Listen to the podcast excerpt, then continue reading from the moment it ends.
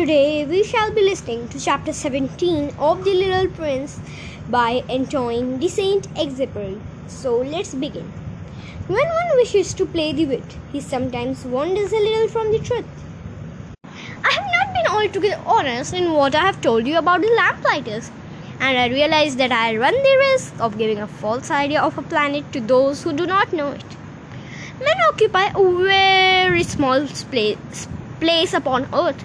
If the 2 billion inhabitants who people its surface were all to stand upright and somewhat crowded together as they do for some big, big public assembly they could easily be put into one public square 20 miles long and 20 miles wide. All humanity could be piled up on one small pacific islet islet the grown ups, to be sure, will not believe you when you tell them that. They imagine that they fill a great deal of space.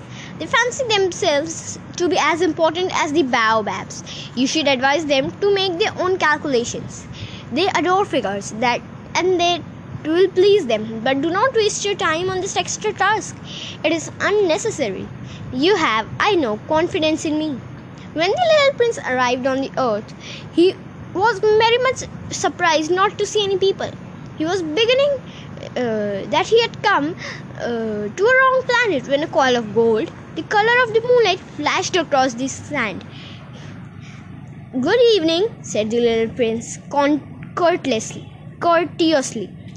Good evening, said the snake. Uh, what planet is this on which I have come down? This is Earth. This is Africa. The Snake answered, Ah, then uh, there are no people on the earth. This is the desert. There are no people in the desert. The earth is large. The little prince sat down on a stone and raised his eyes toward the sky. I wonder whether the stars are set alight in heaven so that one day each of us may find his own again. Look at my planet. It is right there above us. But how far away it is. It is beautiful, the snake said. What has brought you here? I've been having some trouble with a flower. Ah, said the snake, and they both were silent. What are the men? Where are the men? At the little prince at last took up the conversation again. It is a little lonely in the desert. It is also lonely among men, the snake said. The little prince gazed at him for a long time. You are a funny animal, he said at last. You are no thicker than a finger but I am more powerful than a finger of king. Dill, said the snake. The little prince smiled. You are not very powerful. You even haven't even any feet. You cannot even travel.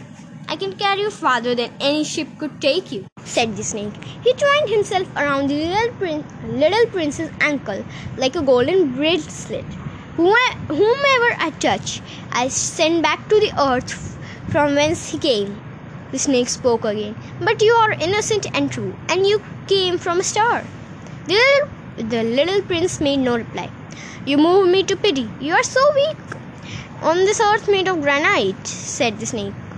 I can help you someday. If you grow too homesick for your own planet, I can. Oh, I understand you very well, said the little prince. But why do you always speak in riddles? I solve them all. And they both were silent. Thank you.